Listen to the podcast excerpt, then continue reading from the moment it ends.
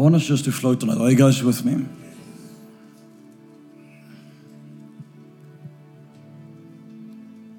Go with me to go with me to um, let's go to uh, Ezekiel chapter number or let's go to yeah let's go to Ezekiel chapter number before we go there let's go to Isaiah 14 I think it is 12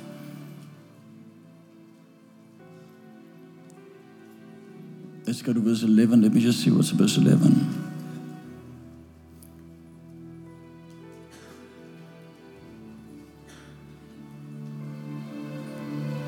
verse 10.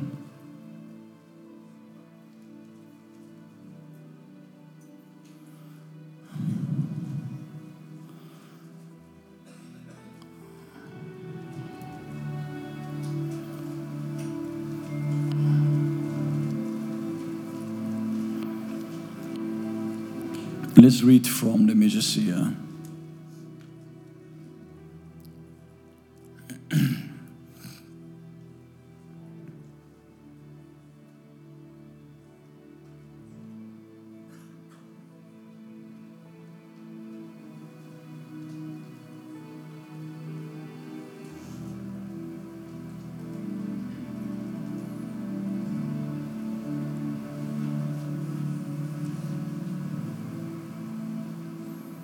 For me to Isaiah. Go to verse nine. Let's read from verse nine. So let me let me let me get into something, and I'm just going to get into a thought, and uh, then we're going to get into uh, um, how Satan really entered the garden, how he enters the lives of believers, and um, you know, let me just say something. Never lose your hunger for God. I can hear when people lose their hunger for God, and I don't have a voice left. Every time I come here, this sound doesn't, you know, it makes me lose my voice. So I need, I haven't received any feedback of speakers, been asking for weeks now. Okay, so, um, because I'm not getting any feedback, I'd, if I'd lose my voice, then I can't talk, then I can't preach. So,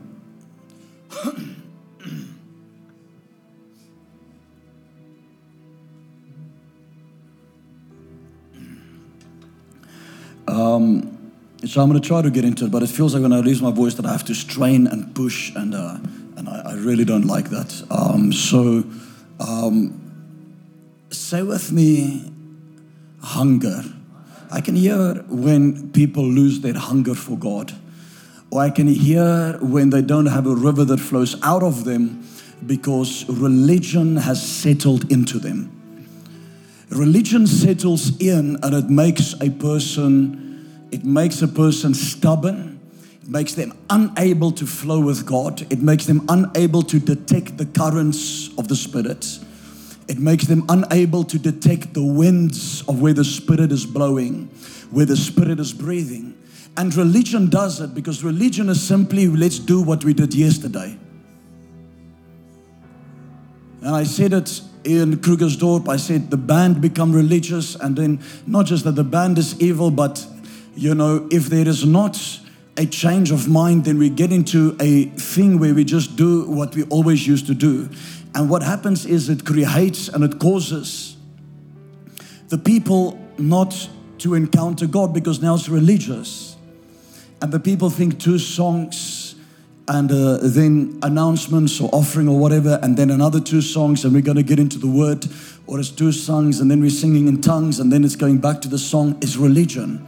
Even though you think it's flowing and charismatic, even in your flow, you have made it religious. Are you guys with me?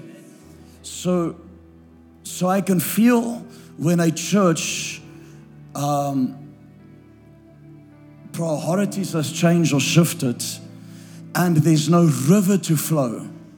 Now, I, know, I don't know what Pastor Martin preached last. I mean, I know he preached on the river. I'm not going to preach on that.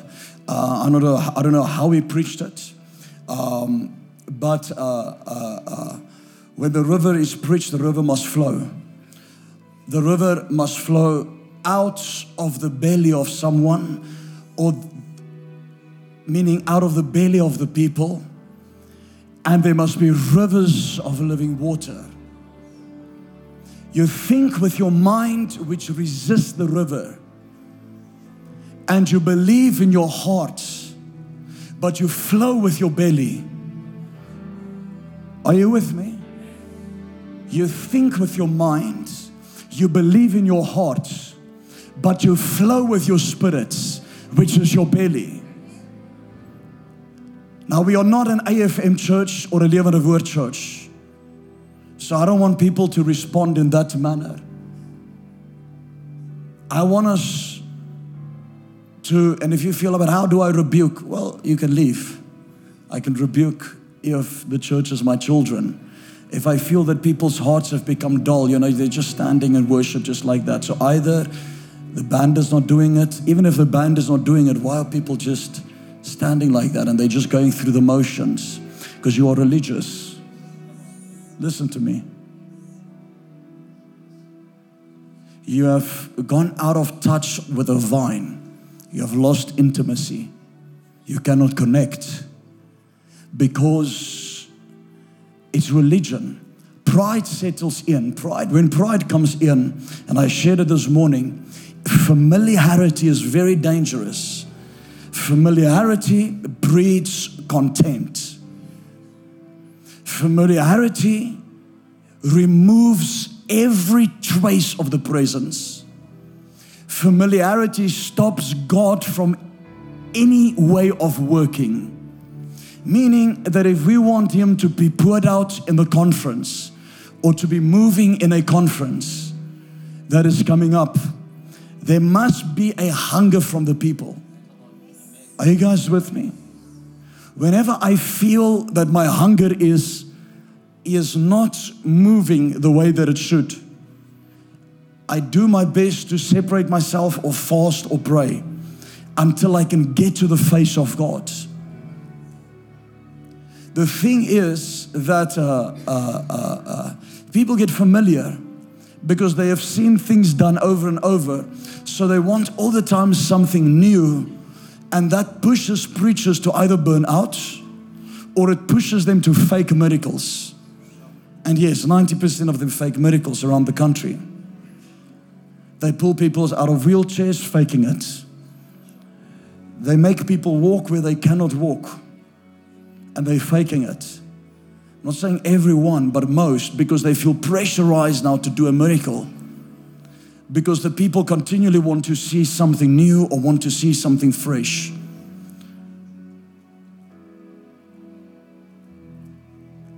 There's a difference between new and freshness, and I taught on this. Fresh can be something old, but it is fresh with oil. But for the oil to be activated, there must be honor and not familiarity. There must be an awe and not familiarity. How does the presence come in? The Bible says that fear came upon them all in the New Testament. Great fear came upon them. And then it says, great grace began to move about them. Are you guys with me? Great grace began to move. But what was there? There was a fear of God. There was an awe that came in. And the problem is that people, and it's not about whether I see miracles or not. No, no, no. It is about how do I see Jesus that is in me? How do I perceive him with my eyes? Am I at a place where I stay hungry and I keep myself hungry? Or I keep the fire burning in the tabernacle? He said, Adam, I'm putting you in the garden to tend and keep the garden. To guard it, but to keep it, meaning you have to keep it fresh. I'm putting a priest in a temple to keep the fire burning, to keep the flame burning 24 hours a day. That was the job of the priest to do the functions in the temple and to keep the utensils going in the temple. Are you guys with me? So, when you don't do that because you are the temple of the Holy Spirit and you don't keep the fire burning, the devil intrudes with certain things. He comes into the thought and the mind realm. And the moment he touches the thought and the mind realm, unbelief enters a person. When unbelief enters a person, fear and doubt comes in and legalism comes in. Because now they want to please God or they think they're good by a certain way, but fear and doubt comes in. Listen to me. Demons come to people because of fear, doubt, and legalism. Are you guys with me?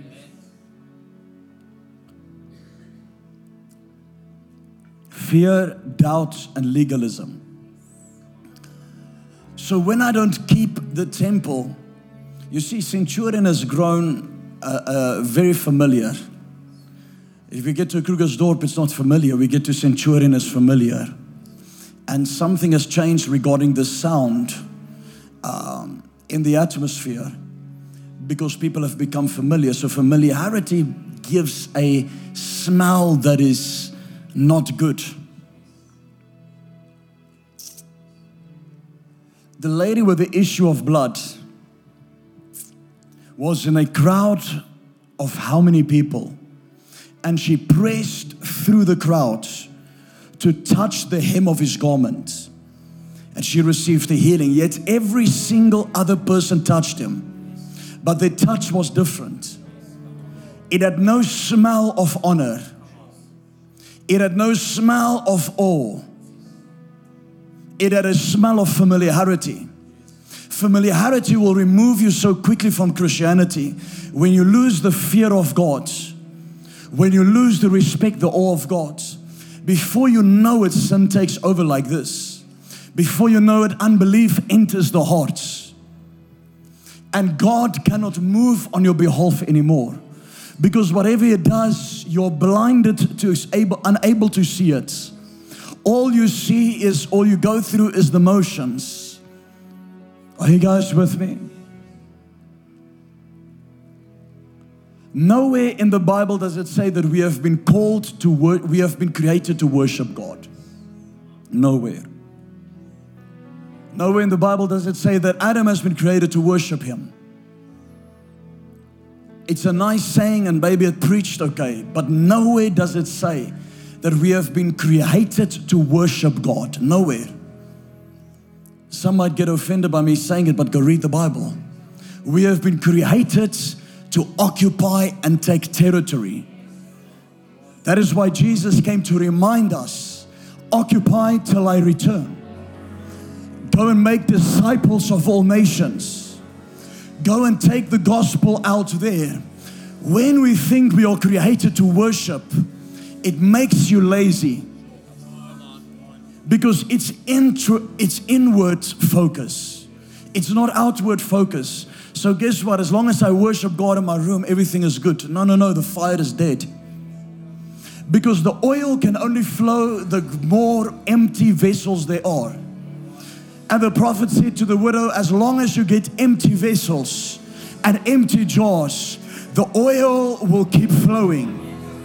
Meaning the anointing leaves a church when they no longer have the lost in a church, the anointing leaves your life. The no long when you no longer reach the lost or have empty vessels to put it into.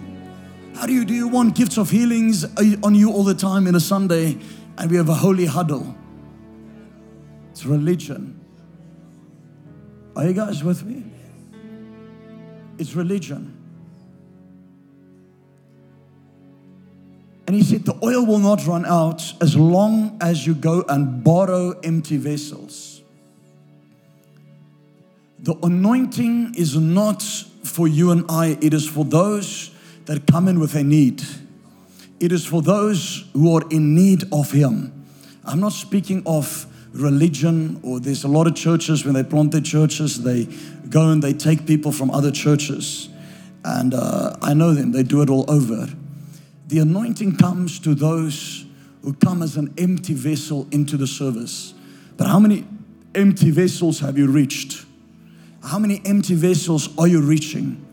Because people are crying, I don't have my breakthrough. You will not cry about your breakthrough when you do your purpose. Because you'll be too busy with your purpose than to cry about just thinking about you. You know how Christians are?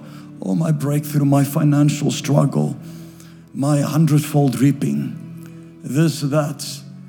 And everything is me, myself, and I. I, I, I. everything is me, myself, and I. Go Isaiah, where we were, Isaiah 14, verse 9.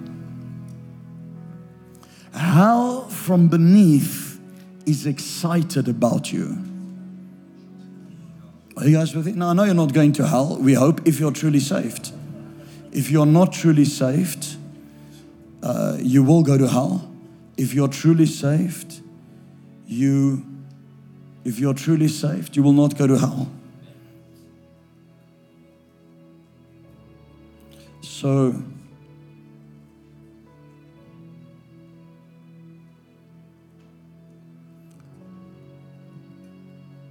how from beneath is excited about you. Meaning,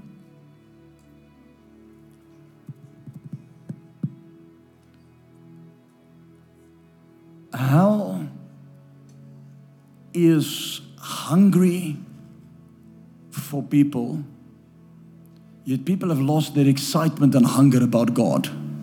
To meet you at your coming, it stirs up the dead for you. Now he's speaking and it's going to go into Lucifer, so don't worry. All the chief ones of the earth, it is raised up from their thrones. All the kings of the nations, they all shall speak and say to you, Have you also become as weak as we? Have you become like us? So these are the nations that Lucifer led, that he ruled over. These were the nations that he ruled over. And when he's going to be brought down, the Bible says they will look at him. The nations will look at him and say, Are you the one? Have you also become as weak as we? Have you become like us? Are you the one? Your pomp is brought down to Sheol. Your pride, say with your pride, is brought down to Sheol, and the sound of your stringed instruments, the maggot is spread under you. Speaking of Lucifer here, and worms cover you. How you are fallen from heaven, O Lucifer, son of the morning. How you are cut down to the ground. Hold on. What do you cut down? Okay. So, how you are cut down to the ground. You were weakened, you who weakened the nations. You who weaken the nations. For you have said in your heart, I will ascend. Say with me, I. I will ascend into the heavens. I will exalt my throne above the stars of God. I will also sit, say with the I, will sit on the mount of the congregation on the farthest side of the north. North is a sign of pride. East is, a, is, is pointing towards the glory always. So that is why the sun comes up in the east. So east points towards the sun, which is the glory of God.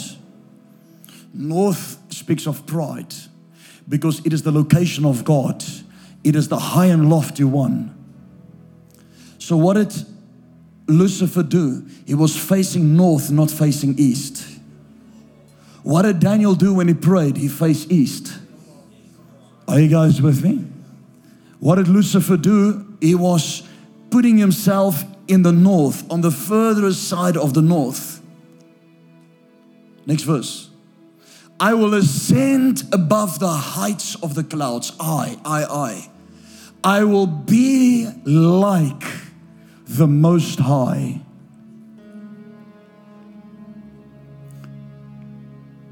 Yet you shall be brought down to Sheol, to the lowest depths of the pit.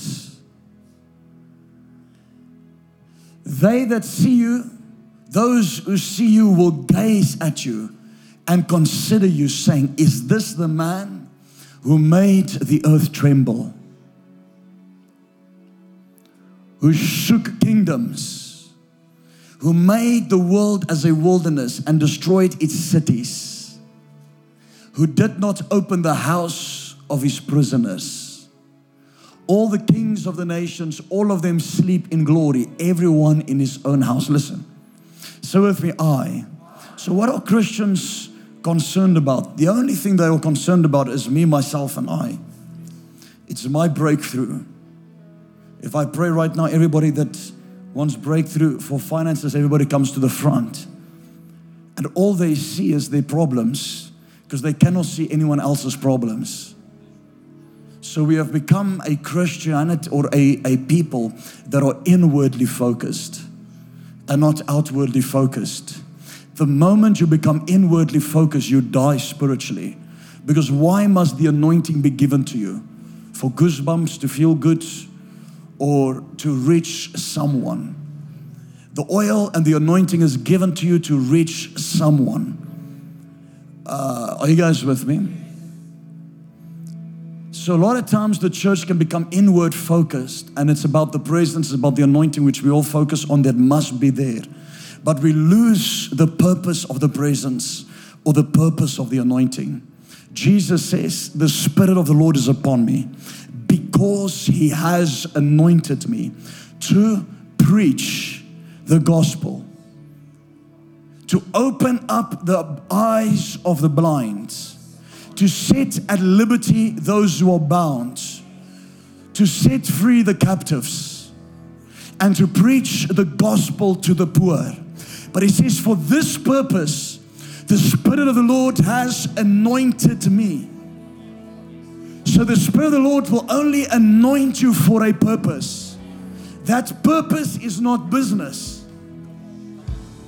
Are you guys with me? Business is for yourself. There's a the, so there's three functions. There's the king, the priest, and the prophet. The king is to take dominion. The priest is to take care of your family and those whom God has put in your covering, in your influence. The prophet is the one that has the ability to speak out. So, your purpose is to make disciples of all nations. Are you guys with me? And Jesus left us by saying this commandment. Yes, everybody's like, love the Lord your God, and uh, that's still that's nothing new. That's just the Ten Commandments summed up in the greatest commandment. But then he left us with a great commission, with the last commandment. And he said, Go and make disciples of all nations. Meaning, from the day that you got saved up until now, how many people have you gotten saved? How many have you discipled? That will determine the anointing level upon your life. Everybody wants the anointing, yet God is saying, I'm not seeing empty jars. All of us want to be filled with the anointing, but yet it's going nowhere. Are you guys with me? So He fills you with the anointing, and the Spirit of the Lord anoints you when you know how to give it out to somebody and to go to those who need it, those who are blind, those who are poor, those who are bound, those who are taken captive, and you pray or minister to them, and then the anointing is given to you. But people want the anointing first and then to go do it. No, no, no. He says, Go out and do it. I commanded you to lay hands on the sick, cast out devils, heal the sick. Are you guys with me? And if you shall lay your hands on the sick, they will be healed or lay your hands on the sick and they shall recover. He didn't say wait for the anointing, then lay your hands and then you recover them. No, no, no. Lay your hands and they shall recover. Either the gospel is true or not. The problem is we try to lay hands on Christians all the time. Why don't you see healing? Because you're laying your hands on an unbelieving believer. Are you guys with me? Why do you think we don't move in the gifts? As much as we should because you've, you've seen how many gifts. What do you want to see more? It is time to take it out. Otherwise, you're going to lose it. The Bible says if you don't use it, you lose it. Don't come the, without repentance. No, no, that's the callings. The anointing is not without repentance. The anointing is with repentance, not without repentance callings are without repentance. The Bible says gifts and callings, but the anointing If you don't use it, you lose it. Are you guys with me? So when I become inward focused, it is selfish, it is me, myself, I, and it is what we call the Antichrist spirit. Everybody is waiting for the Antichrist as a person. Yet John is saying, We'll open up Revelation much more deeper, maybe in two years, three years' time. Uh, maybe in two years or three years' time. But John is saying the Antichrist, speaking about the Antichrist, but not once referencing it to a man, but referencing it to people in the church. The book of John. Are you guys with me? Go read it in the book of John. And he says the Antichrist spirit is already here, it's in the church. Which meaning there are some that is antichrist and about themselves. So there were Gnosticism that entered the church where John was, who John where John pastored, and it entered the church. And as Gnosticism entered, it was about themselves and not about others. But because they were Gnostics, they were not saved. That is why John says, if we confess our trespasses one to another, we shall be, uh, he shall forgive our sins and cleanse us of all unrighteousness. He wasn't speaking to believers there, he was speaking to the Gnostics, unbelievers in the church who listened to another gospel, was teaching false teachings. And because they listened to another gospel, they were never really genuinely saved. So it was apostasy that took place. So he says, Listen here, and he was speaking as a whole group. He says, If we confess our sins, he is faithful and just to forgive us our sins. But that cannot count to us as Christians because our sins are already forgiven. We are already made righteous. So, how can we be cleansed from all unrighteousness? Are you guys with me? So, he was speaking to a group in the church that was about me, myself, and I. So the question is this How many, since the day of my salvation, how many people have I gotten saved? How many people have I discipled? And have I put my image into them? Which is the image of Christ. Are you guys with me? So the church doesn't grow or become stale because there's only 20% in the church that is doing the work. Yet there should be 80% that is doing the work. So we have either preached a gospel wrong, or we have made it look impossible, or we are preaching to a people that will never be able to do anything. Either one of those three things. And we hope and trust it's not the third one. I was speaking this morning and I said, you know, white people has this familiar thing upon them where they are unable to detect or sense the presence of God. They are unable to receive the supernatural. Here they can because we take them through the DNA, but do you know how many things we have to take them through? When all of you come in, you just, in the beginning, you just come and you just stand, you receive nothing. Then we have to teach you this is how you receive when you lay hands. This is the, that's how religion has messed you up. Religion has killed a lot of people. Are you guys with me? Don't fall back and don't go back into religion. For Galatians, uh, Paul said to the Galatian church, he says, Who has bewitched you? That you have started off in the spirit, but you have gone back to the law. You have gone back into a place where it is almost like you were not saved. Who has bewitched you? Who have preached a different gospel to you? And he says, if anyone preaches a different gospel to you, let him be accursed. So the devil comes into the hearts of Christians. Or let me say it like this the devil comes into the lives of Christians because their hedge has a gap in it and their hedge gets a gap in it because they allowed their thoughts and their hearts to go off. So, how did Satan enter the garden? The hedge was broken. I'm going to show it to you now the scripture. Are you guys with me? The hedge was broken. So, what is happening? How does Satan come into people's lives? Because many times, you know, when I preach, I look at people's faces. Do you know how many times I see condemnation on your faces? And then I'm thinking, who is, where are you listening to the law? Are you listening to some preacher there on YouTube? Uh, I don't know who, but are you listening to somebody there on YouTube? Who is preaching? Who has put condemnation over you? Or why are you listening to the lies of the devil about you? The only way the enemy can enter into your life is by thought. The only way we break the protection of God upon our lives is by our thoughts. We'll get into the verses now. But I want to address this thing where, uh, where, you know, we, we faced a lot of opposition and we had people sending people inbox messages and writing articles about us. Uh, there was one person, I think, how many articles did they write? 90, 90. 90 articles about us. So we sent him a lawyer's letter after seven years of 90 articles thinking that, uh, you know, but it was character assassination. And what they would do, they would destroy the church.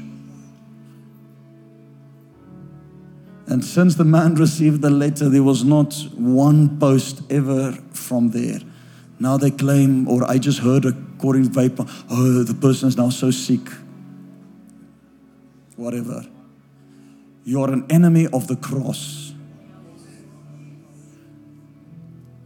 So we had to take somebody out in Krugersdorp because they tried to film and then try to film us in the service this morning. So we asked them, please stop filming, and then they manifest and they were sent by these people. The problem is these people send messages, or people even in our church listen to the. Why do you think? And please, they want to do all these stupid shows on us. God bless them. You're going to see it come out. It's nothing new. It's already happened. And they're doing it to the true churches in, in, in, in, in the nation. Well, some true, some are genuine cults, but uh, um, uh, and uh, it's always white Afrikaans people.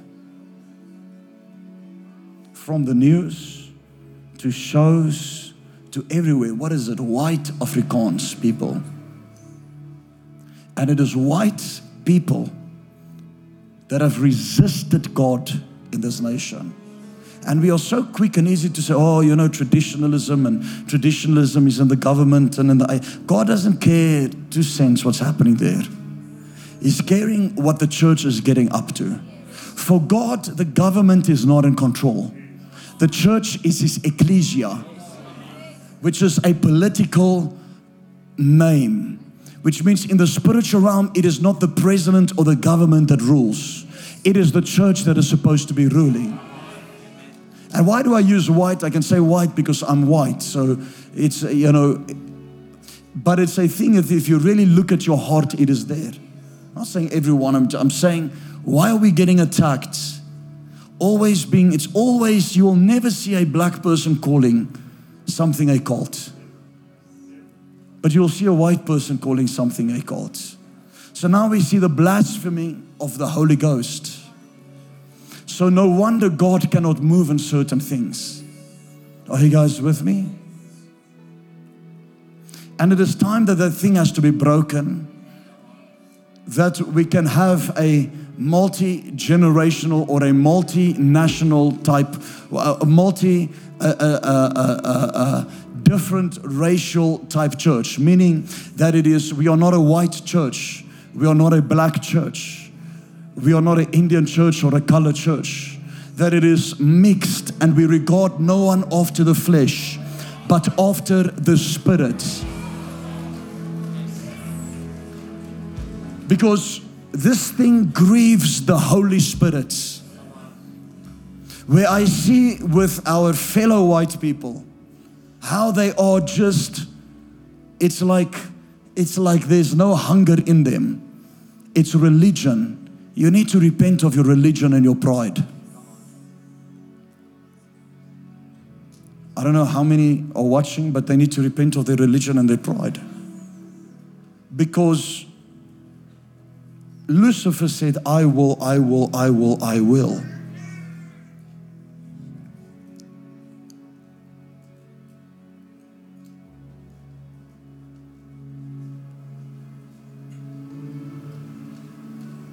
I'm going to speak to my pastors tonight about things what they do where they grieve the Holy Spirit. And if I don't address these things, then no one will address it. And the church will move into a place of stagnancy.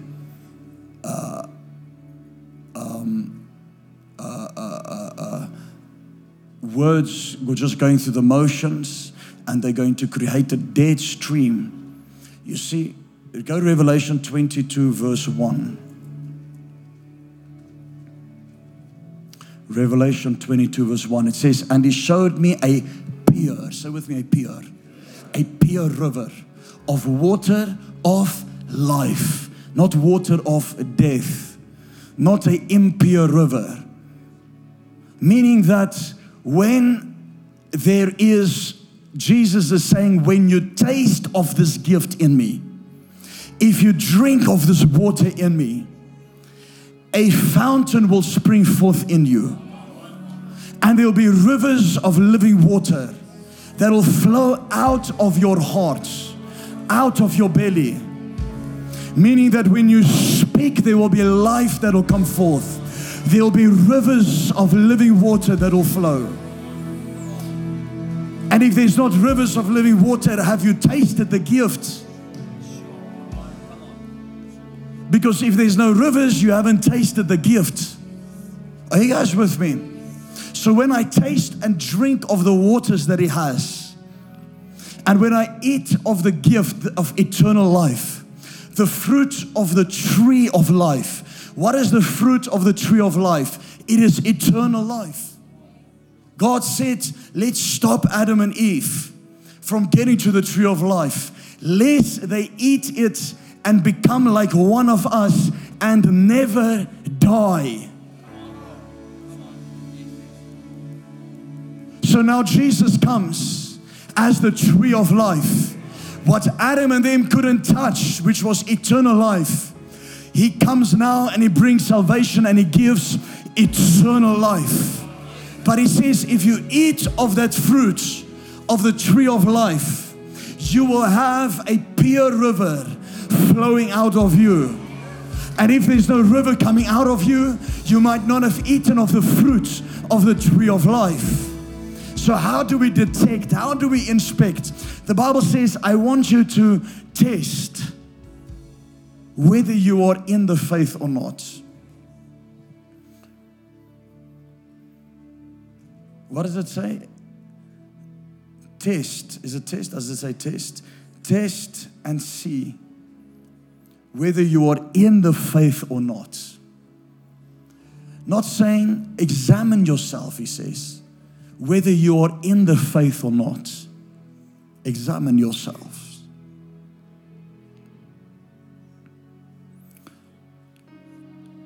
To see was my salvation mental? Or was it believing with my heart fully and does that result in rivers of living water that is flowing out of me? Now, there can be things that can block the river from flowing. You see, you have ankle deep, knee deep, waist deep, and fully immersed. Are you guys with me? What is it? Ezekiel 48, 47. You are fully immersed. The problem is this that when the river came out of the temple, it was ankle deep. And the further it went away from the temple, it became deeper and deeper. So by the temple, it was ankle deep. Further away, it went knee deep. Further away, it went waist deep. Further away, it is fully immersed. The river in your life can only increase when you reach people out of the temple because the rivers are flowing out of the temple. And the deeper you want to go, the further you have to go. So, people that are staying in the temple, listen, it's old covenant. The church is there to be equipped on a Sunday, but then it is for you to take the river out during the week and take what you have received here. But you cannot receive if you have not been faithful out there.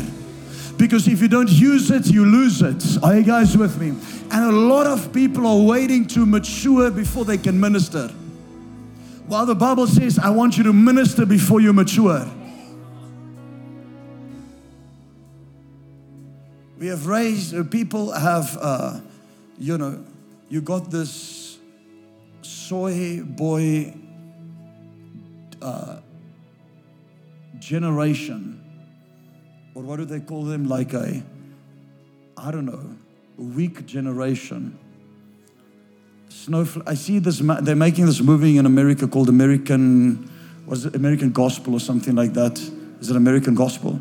And uh, they're speaking about cessationism and they're speaking how the charismatic church is off and there's no more gifts and they do this whole thing and they're spreading these things in America.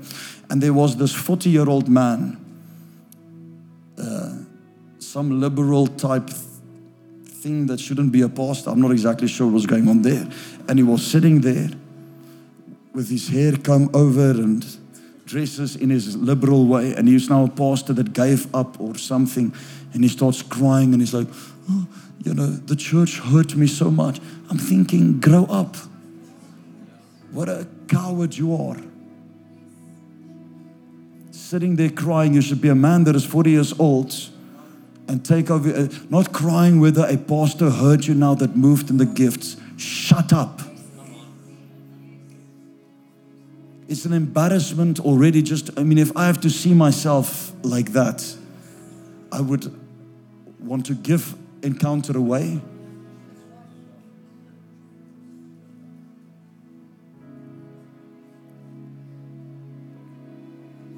So,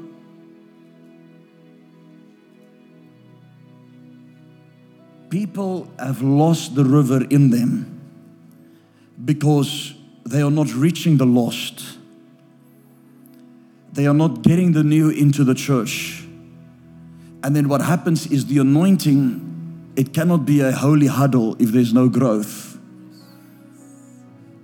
Even in your cell groups, you will see what is happening in your cell groups.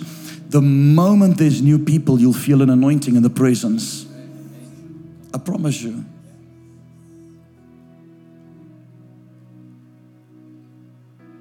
So I think the church is sitting, I think we're sitting on 120 e groups right now. I think so. We started off the beginning of this year that I was told we were started off in 70 e groups. I was told. Huh? Grown 39 e groups this year.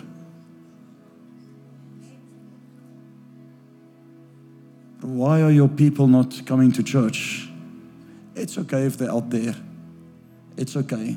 People complain about petrol. People complain about these things, yet they go other way, other places. Um, it's okay. So it's okay to be out there. But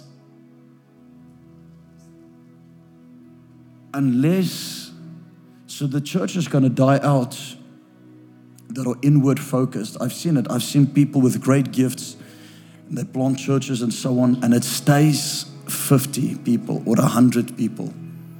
It stays that amount of people for how many years? Because it's all about the inward focus, not the outward focus. Are you guys with me? Jesus said, Occupy till I come. But what happens is that Satan enters our garden, our lives, through our thoughts. So I can look in somebody's eyes and see what thoughts they have. If it's thoughts of condemnation, or if it's thoughts of how, what do they think about themselves. The question is, what do I think about themselves? Because the way I see myself is the way the enemy sees me.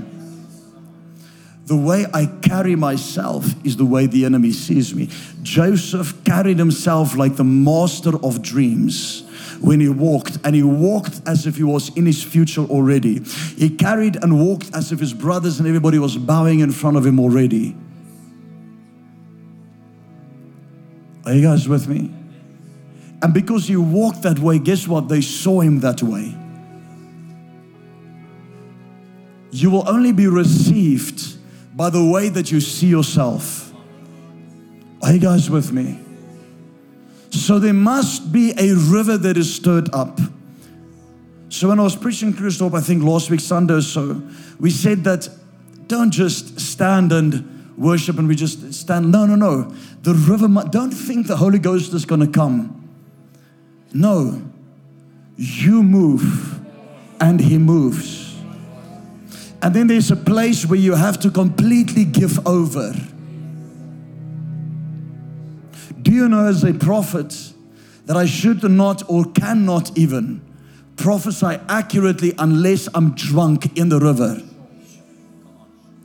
So you'll see when we prophesy, especially when we lay hands, or so, it's like I'm swinging or you're swinging because you are drunk. And a prophet can only prophesy when they are drunk. When they are fully immersed in the river. They cannot do it at ankle deep or knee deep because it's the mind is going to be still out of the river and it's still going to be operating. But only once they are fully immersed. Same with you. Only once you are fully immersed can the Holy Spirit fully use you to the capacity where the gifts can come out of you and you can lay hands on people and they can get healed. Because in Acts chapter number two, Peter stood up and he said, These men are not drunk as you suppose, but they are filled with the Holy Ghost. As it was said and prophesied by the prophet Joel, that in the last days I will pour out my spirits and on your sons and your daughters and on all flesh I will pour my spirit and they will prophesy and they'll see visions and they'll see dreams. But what was he saying? He says they look drunk because they are in the river. Are you guys with me? So, unless you can tap in with worship into the river,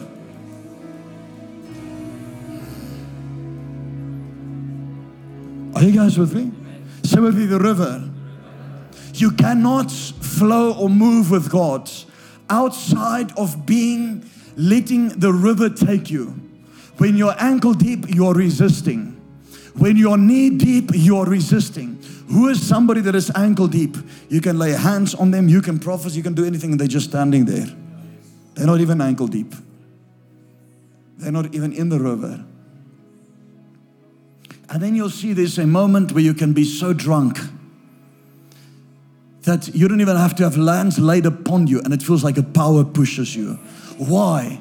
You're out of yourself. Your spirits, you're now the other man, the spiritual man. When the Spirit of the Lord comes and rushes upon you, you will be changed into the other man. You'll be changed into another man. But people have allowed a lot of sins that weighs them down and they are unable to flow with the Holy Ghost. They are unable to flow where the river or where the Spirit of God is taking them. Please understand, everywhere it speaks of the Holy Ghost, there's a flowing. Those who are born of the Spirit, they are like the wind. You don't know where they're coming from or where they're going. They are off, they are like the wind. There's a breathing, there's a flowing. Rivers will flow out of your belly. The Holy Ghost, you'll be like a river that will flow. Are you guys with me? You don't know whether you go left or whether you go right, but there's a flowing that takes place. Praise and worship is not praise and worship until you are in that place. Reuben was given birth by as the tribe of Israel, which is the ability of revelation and sight. Then Simeon, is it Simeon? Yeah, then Simeon, which is the ability to hear. Then Levi, which is meaning one with God. Then Judah, which is to praise and worship. So you cannot even praise or worship God unless you have a revelation, unless you see Him with your spiritual eyes, unless you hear His voice, and unless you are in intimacy, intimate relationship with Him. Are you guys with me? So Enoch walked with God. And as he walked with God, suddenly he was not, for God took him. The word took means to be intertwined, intimate, and to become one. In the Hebrew, it means kava, to become one with God. Meaning that you carry the mind of Christ, but you become one with Him. You become one of the wind. You are born of the Spirit. And Enoch had a life, and we'll get into that later in this series. That is a type and a shadow of who we are. That you have the ability to be ascended and taken up. Are you guys with me? God no longer comes down. In the old covenant, the glory came down. In the new covenant, the glory comes out. In the old covenant, the glory came down. In the new covenant, the Bible says, Arise and shine, for your light has come, and the glory of the Lord is risen upon you. How can something rise upon you? Because it's coming out of you, and there's a rising that is taking place. But it tells you, Arise and shine. Do you know what happens when I worship God? I don't worship and beg Him, Oh Lord, please come into this place. I shift a dimension. I shift a person in me. Because it is not me begging him to come down. He said, I will never leave you nor forsake you. He says, Arise and shine, meaning you stand up, you arise. When the angel came to Peter, he struck him by the hip and he says, Arise to your feet, stand up meaning there's a rising that must take place in your spirits. It is you that chooses to rise. Are you guys with me? So when I worship Him, I arise in me to worship Him. I don't beg Him. I am the gate. I allow the King of Glory to come in. Op- lift up your heads, O you gates and open the gates for the King of Glory. Make way for the King of Glory to come through, meaning that the King of Glory comes through your gates when you choose to arise and shine, for your light has come.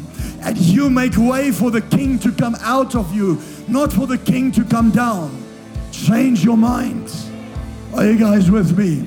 He comes out. Say with me, out. He doesn't come down. Nowhere do we worship. In fact, we want to change the songs. When it says glory come down and all this stuff, that's old covenant. The new covenant, the glory comes out. The old covenant, you touch the glory, you died. The new covenant, you touch the glory, you lived, you healed. Are you guys with me? The old covenant, you tithe out of a fearful heart. In the new covenant, you tithe out of a cheerful heart. You see how things have shifted. Are you guys with me? So there is a river that flows out of you and it should come out of the temple. And Jesus says, if you drink of the water that I have for you, what is the water that I have for you? It is eternal life. If you drink of the water that I have for you, there will be rivers of living water coming out of your heart. There will be a fountain springing forth inside of you. Meaning, many people have that fountain have died up. The fountain is no longer a spring, or the river is no longer a spring and a river. It has become a reservoir. Something that just maintains and keeps and dies and rots. No longer a spring that is springing forth because there are things that have clogged up their minds and the devil has entered through thoughts. You are only protected by your thoughts and your heart. There are three things that covers you. A hedge that creates a hedge. And we're going to look at the life of Adam. We're going to look at the life of Job. Is it okay if I just talk to you? It's your thoughts it's your mind, it's your heart, and it's your giving. Job's money was his, Job's riches was his hedge. Then Job's thoughts was his hedge. And Job's heart was his hedge. I'll show it to you out of scripture. Are you guys with me? Those were the things. And Satan is unable to break through a hedge. He's not allowed to. He cannot. You can have a rich man and a recession strikes, or he loses his business, or whatever happens, and his money becomes a defense for him. Can carry him for a few years. Then you can have a poor man, both having a great relationship with God. Recession hits, or life hits, and they they have nothing. Money destroys them. They end up, I mean, the lack of money destroys them. They end up cursing God. We see how the devil has entered into Job because his hedge was broken. Number one, his money was taken away because of his thought life that has been that has been accessed by the enemy every thought that comes into your head that says to you, you're going to lose everything, is an open door for the enemy. Or a thought that comes in and says, you're going to lose your job, is an open door for the enemy. Or a thought that comes in that says, you are not good enough, is an open door for the enemy, and a hedge is open for Satan to enter into. Are you guys with me? You look and answer me as if you know all this stuff. It is okay. That is what preachers have to go through.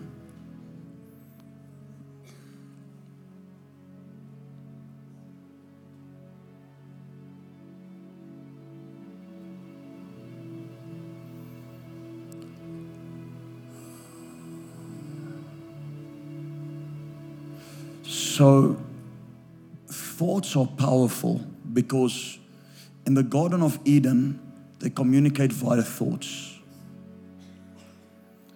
We also see, and I'm not going to get into it tonight, uh, all the animals spoke, not only the serpent, all the animals spoke.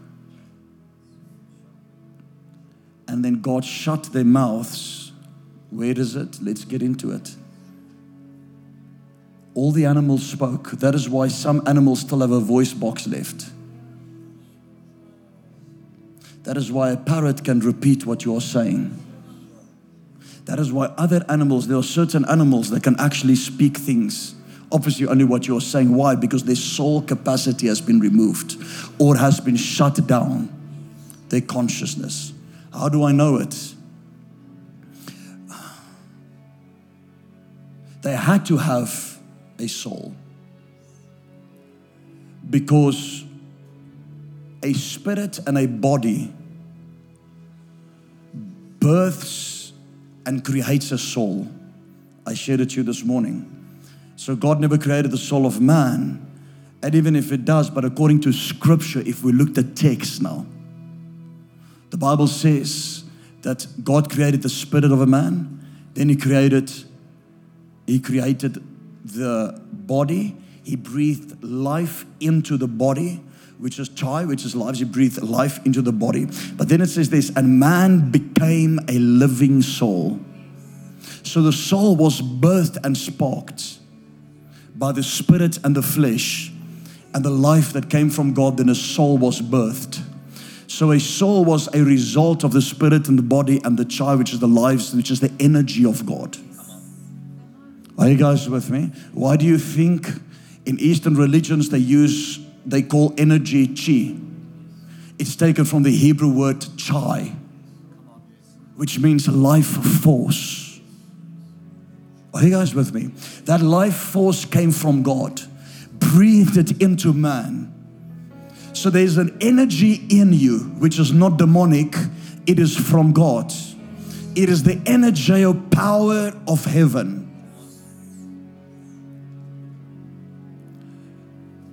And it birthed the soul. And we see how, even with animals, spoke because God opened up the mouth of a donkey.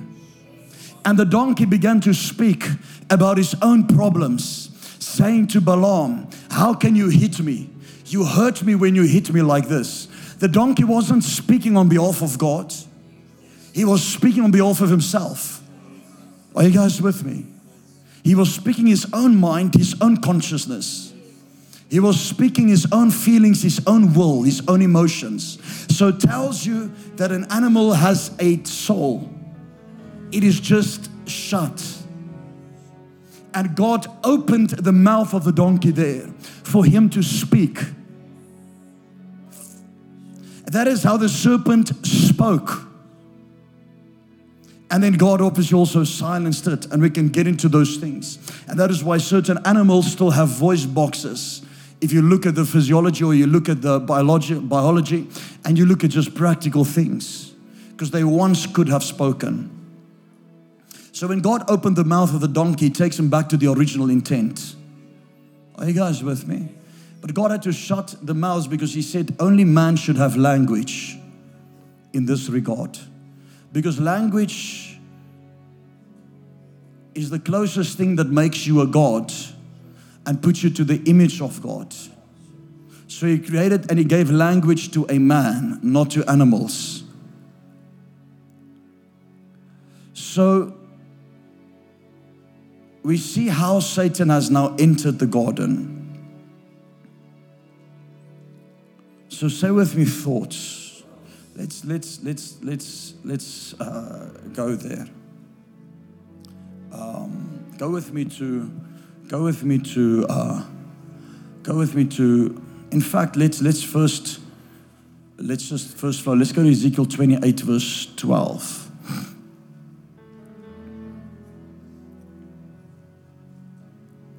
Ezekiel 28 verse 12. Zanana. Let me just see. Yeah. Yeah, verse 12. That's fine. Listen to the Son of Man, take up a lamentation for the king of Tyre and say to him, Thus says the Lord God, you were the seal of perfection. Certainly the seal of perfection, meaning he was created perfectly, full of wisdom and perfect in beauty. This is Lucifer. You were in Eden, the garden of God. Every precious stone was your covering. We see that he was a priest. We went into that this morning. The sardius, the topaz, and diamond. The beryl, onyx, and jasper, sapphire, turquoise, and emerald with gold. The workmanship of your timbrels and pipes, meaning it was made out of musical instruments. When you would speak, if he was made out of musical instrument, there are other angels that are made out of musical instruments. So God created angels to worship him, never created man to worship him. Are you guys with me?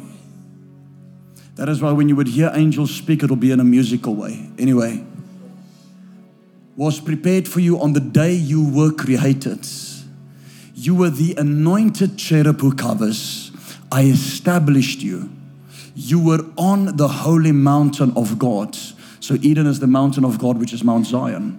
You walked back and forth. I mean, the garden of God is on the mountain of uh, Zion, is Mount Zion. You walked back and forth in the midst of the fiery stones. You were perfect in your ways from the day that you were created, meaning you were created perfectly. This is how we know he's not speaking about the king of Tyre. So even though the prophet is saying, O king of Tyre, he shifts his language and he begins to speak about Lucifer. No man is created perfectly. So he says that you were, you were perfect in your ways from the day you were created until iniquity was found in you. By the abundance of your trading, the abundance of your trading, you became filled with violence within and you sinned. Therefore, I cast you as a profane thing out of the mountain of God, and I destroyed you, O covering cherub. From the midst of the fiery stones, so are the fiery stones. So in the effort, so in uh, uh, in the uh, ephod of the priest, we had the stones, but in the behind the ephod there was a Urim and Thummim, two stones that they would. When the Bible says they casted lots, they would use those stones to cast. The one would light up, and the other one would not, and then they would also reflect onto the ephod, and there would either be a language of yes or no, or God would begin to speak. But God would only speak through the stones. And those two, Urim, the, those two stones, which is the Urim, the Thummim, is suspected to be taken from the Garden of Eden, from the tree of life, from the fiery stones that he walked in. Leave the scripture on. From the fiery stones. Uh, where are we now? In the midst of the fiery stones. Next verse. Your heart was lifted up because of your beauty. You corrupted your wisdom for the sake of your splendor. I cast you to the ground. I laid you before kings that they might gaze at you. Does the Bible say that you are kings and priests? He said, I lay you before kings. Know your place and your identity. I laid you before kings that they might gaze at you. You defiled your sanctuaries, you mean you were priest, by the multitude of your iniquities, by the iniquity of your trading. What did Satan trade? Let's go on next verse. Therefore, I brought fire from your midst and it devoured you. He says, I took a fire that was in you and I caused the fire that was in you to devour you. And I turned you to ashes upon the earth. But it says you were defiled by your trading. Are you guys with me? So there was business and trading that Lucifer did in the garden that caused him to fall.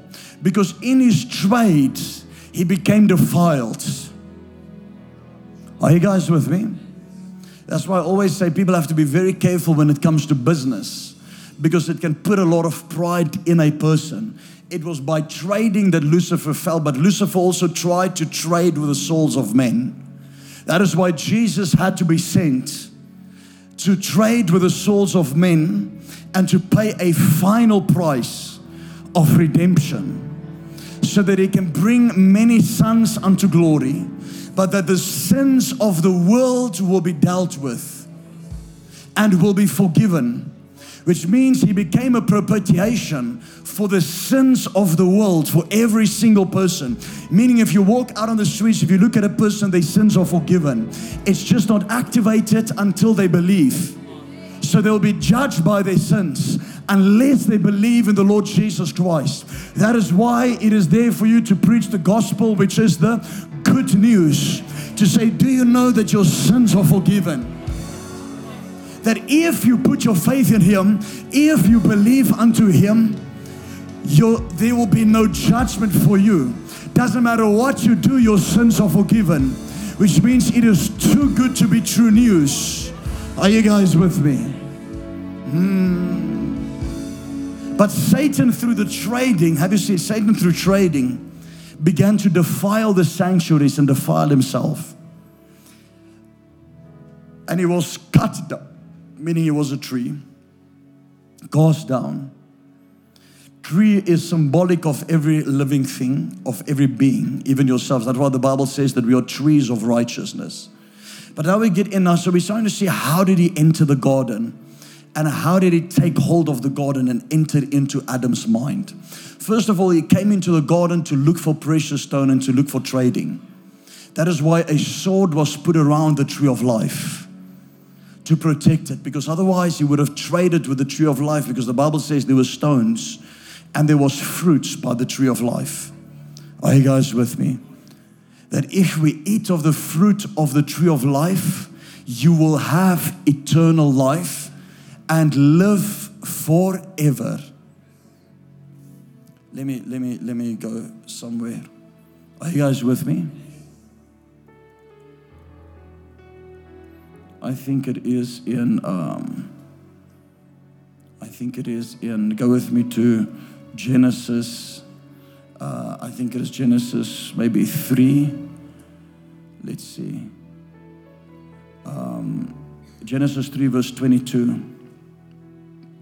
Then the Lord said, Behold, the man has become like one of us to know good and evil.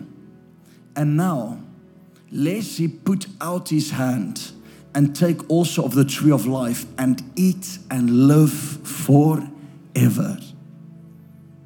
Now, Jesus comes and he says, If you eat of my body, eat of my flesh, drink of my blood, you will be partakers of me. If you drink of the water that I have for you, there will be springs of living water coming out of you. And you will have eternal life, meaning you will live forever. Meaning it is God's eternal plan for man to have always lived forever. Adam and Eve was allowed to eat of the fruit of the tree of life. They chose the tree of the knowledge of good and evil, and God had to shut the tree of life for a time. But He knew that He was going to send the tree of life, which is Jesus Christ, to bring an eternal redemption, or called the plan of the ages, to mankind, so that we can again eat of the tree of life and get eternal life to live forever.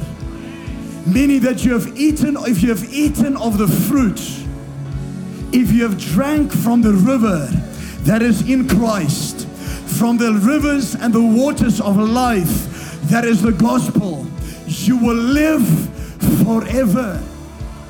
Mm, whether it is you're living and you're dying in this flesh, there'll be life forever.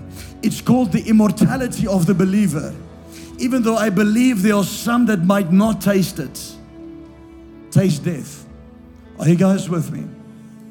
Enoch was taken as an example and a type and shadow to show God's ultimate plan. There are people that are living in longevity, and we'll call it for safety longevity. I don't believe in the doctrine of immortality, where we say that, uh, or where it was preached to say that everyone will live and not die in the physical body. This physical body has to go back to where it was made from. Dust have to return to dust. But there is a place of translation when it comes to a generation that will be like Enoch, that will be taken. I'm not speaking of the rapture. In fact, there are people that are alive right now and this is just by word of mouth and by people that have written testimonies.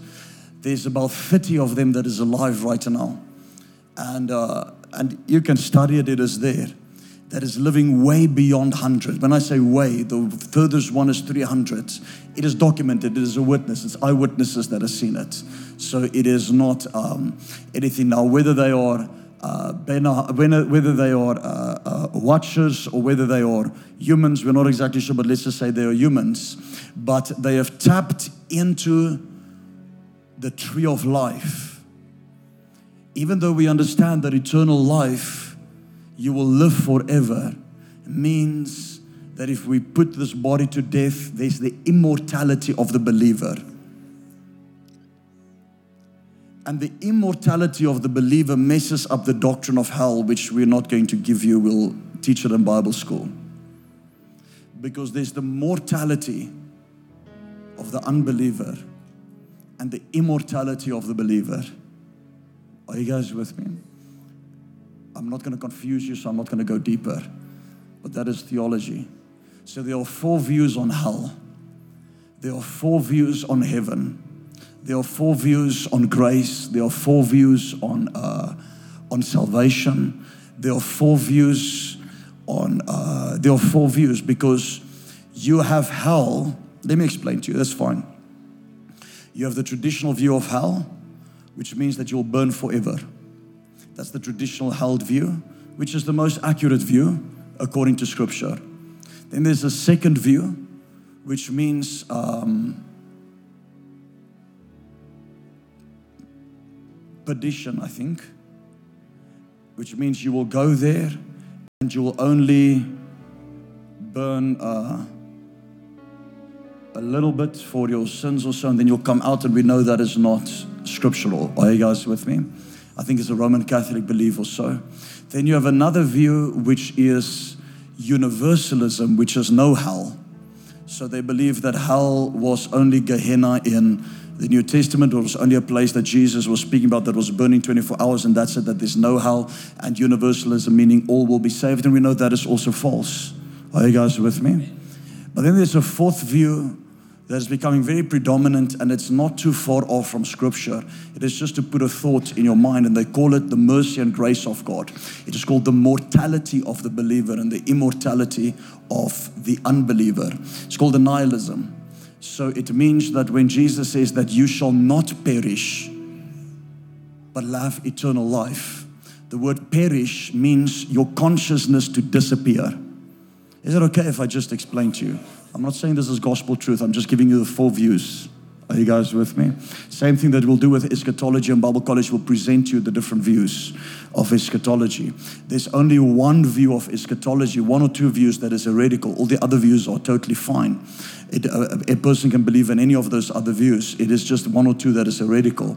Um, so, so, so, nihilism says that and they're connected to a scripture where it says that your thoughts, the, when man dies, his thoughts will disappear. That's what it says. His thoughts will be destroyed and will vanish. There's a scripture like that. It'll vanish. And I, I haven't, um, I'm not teaching on this tonight. So I'm just giving you, I'm just throwing it out to you, but their thoughts will vanish. And it's saying it is a sign of God's mercy, meaning they'll be put into hell, but then they will be put into the lake of fire. And the moment they go into the lake of fire, the lake of fire burns everything, even the consciousness, so that the person disappears.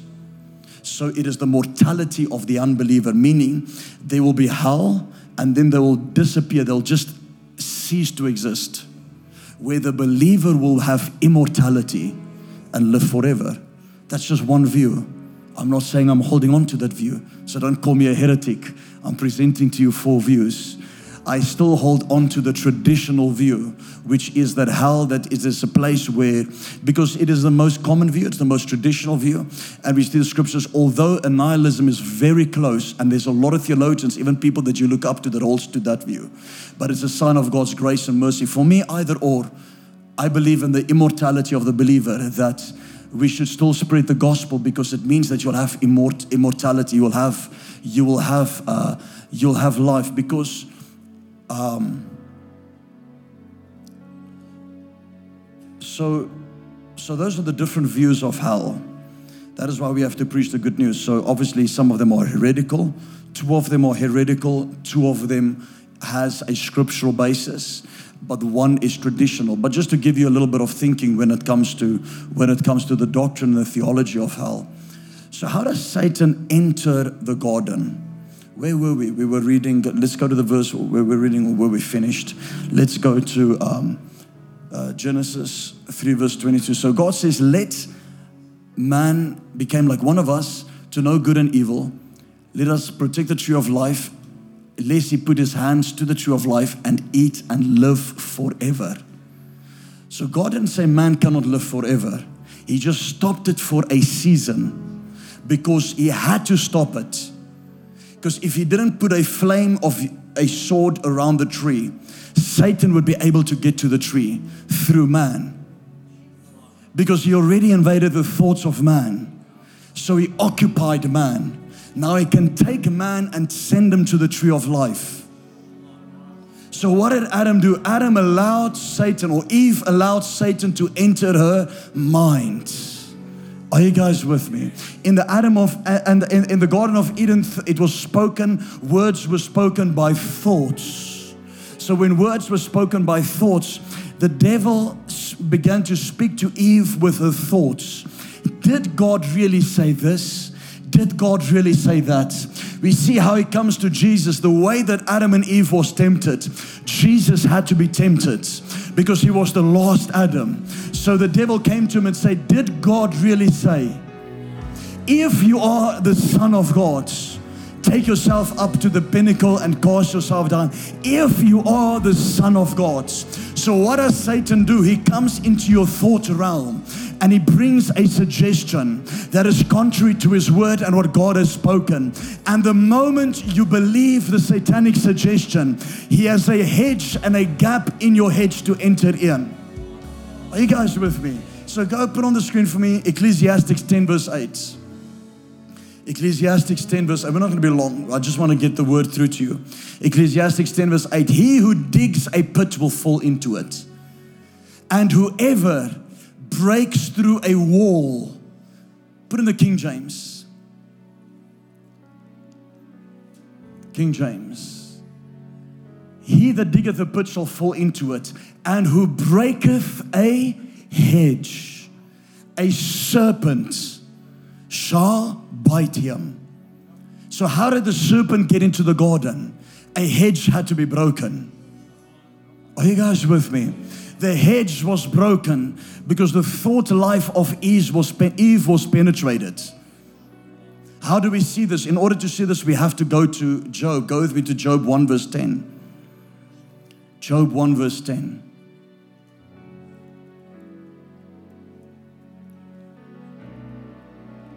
Hast thou, no, no, no, it's fine, okay. Have you made a hedge around him? Have you made, so listen, listen. Satan is saying to God, let's read from verse 1. Let's read from verse 1. There was a man in the land of Uz whose name was Job, and that man was blameless and upright, and who feared God and shunned evil and seven sons and three daughters were born to him. Also, his possessions were 7,000 sheep, 3,000 camels, 500 yoke of oxen, 500 female donkeys, and a very large household, so that this man was the greatest of all the people of the East. Are you guys with me? Why do Christians want to be poor? If you have a desire to be rich, it is a godly desire in you. If you have a desire to have power, it is a godly desire in you that God has put in there. Satan comes and tells you, you cannot, it's evil to think you want to be rich. Do you know why people don't have money? Because they think it's evil to be rich. Am I getting through to some people? I'm trying to break through to your mind. I don't care if you earn a hundred rand an hour or five thousand rand an hour. What I do know, it is not God's will for somebody to be on minimum wage. If Job was the greatest of all in the East, meaning he was the richest of all, what is wrong with us? Are you guys with me?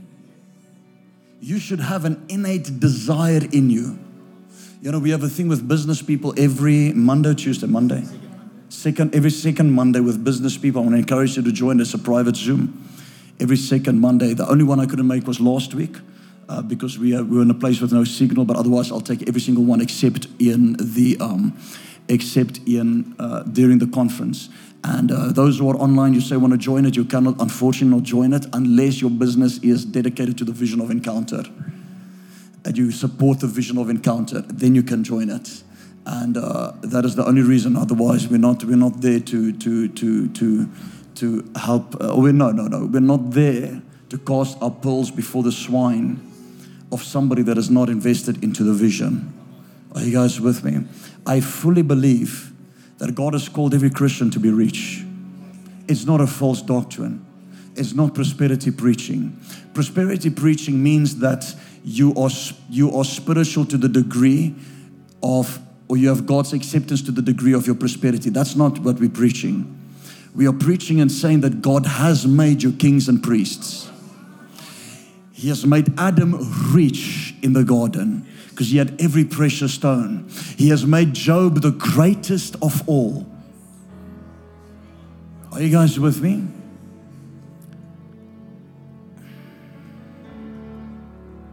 And Job's Job's hedge Job's hedge was this Go for to Ecclesiastes 7, verse 12. Your hedge is one part this.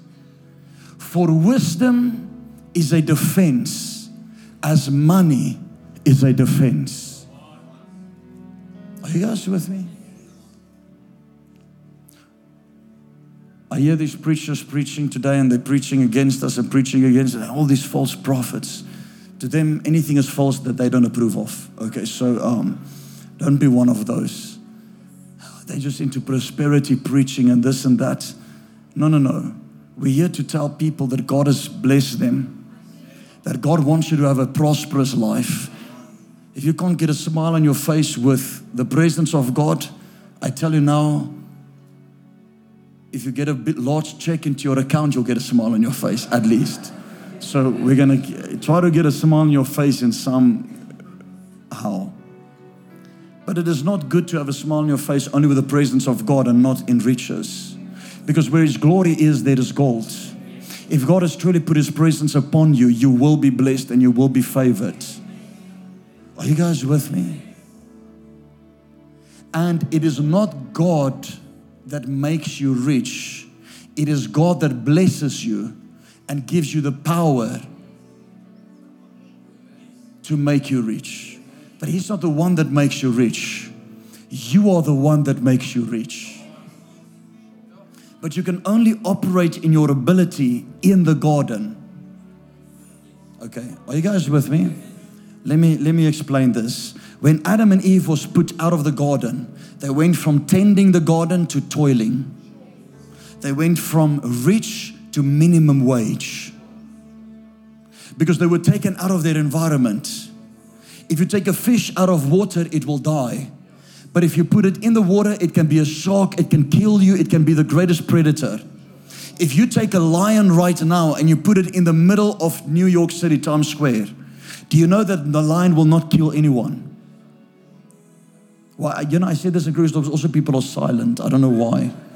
If you take a lion and you put it in Times Square, New York, right now, it will not kill people because it is taken out of its environment that empowers it and it will be afraid and run away. The moment you're taken out of your environment, you lose your ability. Your ability is still in you, but it is not activated, it is not effective, and you cannot operate. So, anybody taken out of their environment will look like an idiot or will look foolish but put somebody in the correct environment and they'll operate. Your gift requires the glory and the presence of God because Eden was its original environment. The original environment for your spirit was a place where you could rule and reign. That is why your original environment is to be in a place where you can be rich. You will only thrive in your spirit when you realize I have this property, I have this land, I have this money in my account. You will all of a sudden see a smile on your face. You will speak like a king. That's why I don't care how little you have you do your best to own something because God has called you to be a landlord. In other words, a land god, a god of your land, a lord of your land. He is the King of Kings and the Lord of Lords. Are you guys with me? So, Satan, you know, I was speaking to somebody in Krugersdorp and they said, Do you know how the banks make it impossible for young people to own property now? You can go get a car of 3 million, but you can't go get a property of 3 million. You can walk into any dealership and get any car that you want, but you cannot get property because the devil knows the moment you have, you have a car, you are a loser. You're, more, you're poorer than what you were when you went in there. But the moment you get property, you begin to own land, and every covenant that God has given and every promise that God has given to man had property and land connected to it. Almost every covenant inheritance was land. Are you guys with me? Abraham, choose the land that you want. Uh, uh, uh, Lot chose the best part. Abraham said, It's fine. I will take the part that is not the best, but God will make it the best. So get out of the mindset that God wants you to be poor because it's only damaging your children and your children's children. And you'll cause your children and your children's children to curse you one day. Are you guys with me? That is why the Bible says it is a blessed man who leaves an inheritance for his children's children with wisdom. But uh, uh, uh, Satan wants to keep a person poor. So we see how Job's defense was money. So with him, money. So let's carry on. Let's go to the scripture where Job was.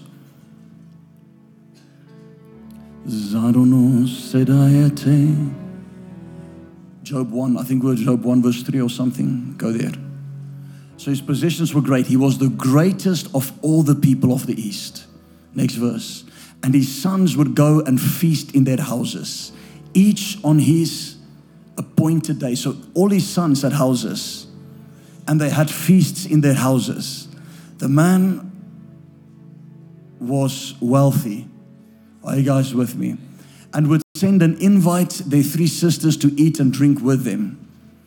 Go, it was when, uh, what does it say? So it was when the days of feasting had run their course that Job went, would send and sanctify them, and he would rise early in the morning and offer burnt offerings according to the number of them all. For Job said, It may be that my sons have sinned and cursed God in their hearts. Thus, Job did this regularly. Do you know how you will serve God when you have money? I'm just reading the Bible to you. Don't be offended. Don't leave the church. Don't go to the news programs and say you are now a victim of Encounter Church, which some of you are doing and some of you have done. That we are kidnapping your children, brainwashing your children, doing this, and you're going to go to news programs. Please don't be one of those. Why is it so silent in the place? Or you're not used to persecution? I think we had about four shows contacting us now already. Four TV shows. All white people. The one is even saying, You are the main guest. I'm like, I'm not even going to answer you.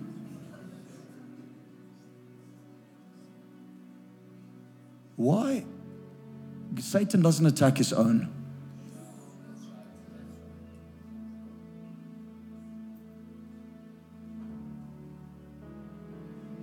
South Africa hates prophets. That's why she killed all the prophets.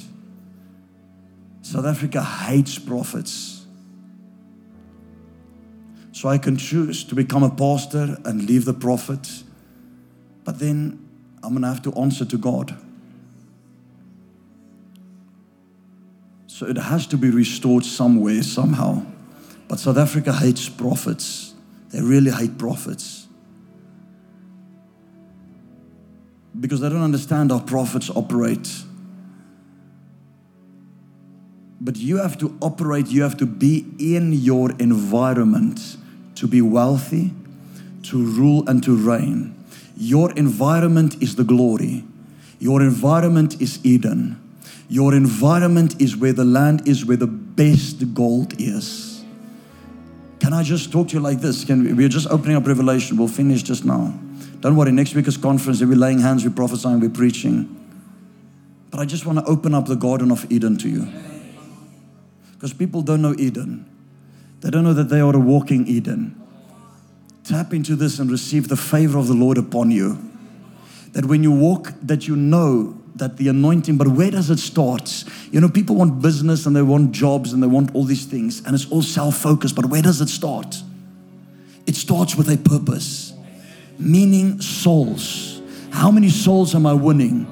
Then it gets to business. Then God begins to bless your business. Then He begins to bless your finances. I don't know if you understand what I'm saying. When the disciples followed Jesus, he says, Go and catch a fish. Go and get souls. Because in the mouth of souls is a coin to pay your tax.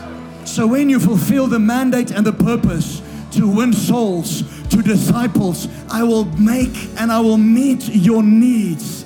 I will bless you. I will prosper you.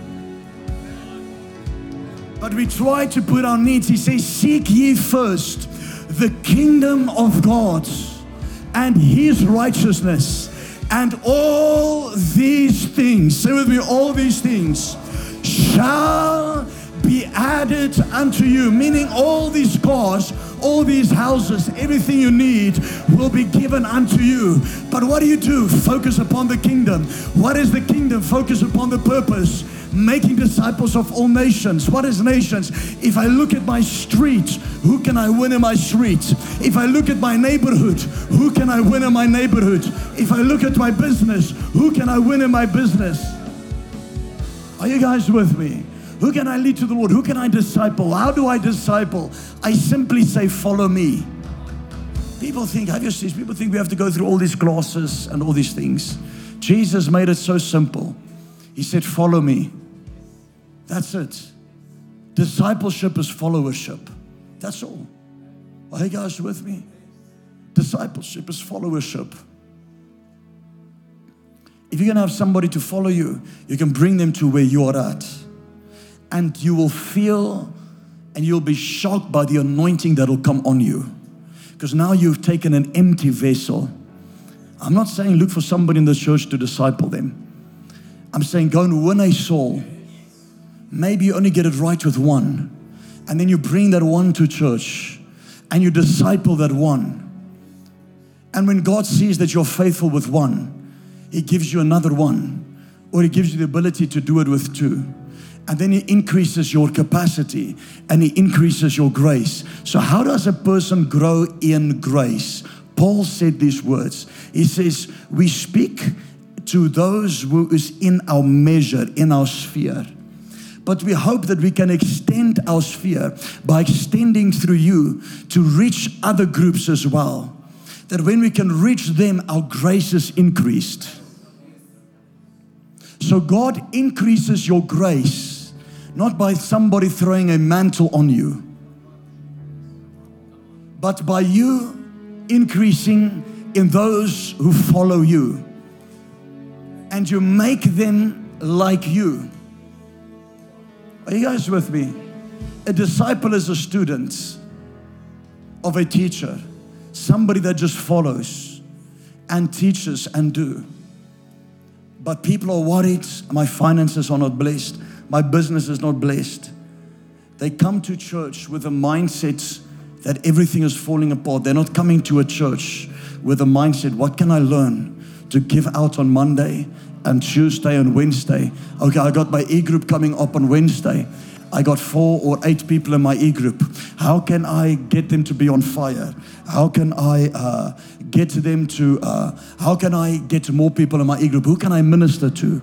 How can I get to church to be equipped so that I can go out and bring more to church? Because otherwise, what am I in? I am a glorified in here church. Are you guys with me? And by the way, TV shows only come off to people who make a difference. When I had somebody who knew somebody who gave them some other names, guess what they said? There's nothing about them.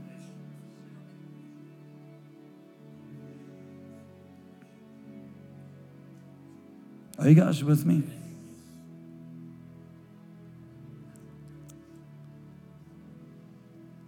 So, when the church is persecuted, she grows and grows, meaning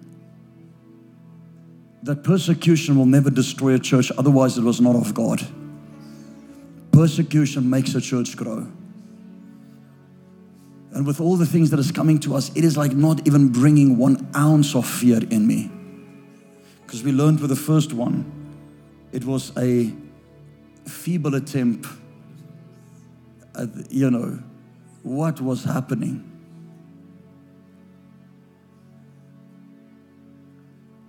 So, but the question is, how many have I gotten saved? How has the devil entered my life? So with thought life, so with your thoughts. So he comes in by thoughts. Let's let's let's let's carry on. I'll close off now. Don't worry, I'll close off now. So Proverbs 23, verse 7. And it's not even a message tonight. I'm just giving you, dropping some things for you. Proverbs 23, verse 7 For as he thinks in his heart, as a man thinks in his heart, so is he. So the devil accesses through thoughts. He came in by Eve through thoughts. He came in by Job. The fact the Bible, I, am not going to carry on. Let's, let's carry on reading. Let's go to Job 1, where we were. Job 1, verse 5, I think, that I can just at least close off with this. They were feasting. Next verse. So it says that Job did offerings. Next verse. Now there were a day when the sons of God came to present themselves before the Lord, and Satan also came among them. And the Lord said to Satan, From where do you come from? So Satan answered, Lord, and said, From going to and fro on the earth, and from walking back and forth on it. Then the Lord said to Satan, Have you considered my servant Job? He says, I knew you went to his house because you walked back and forth on the earth.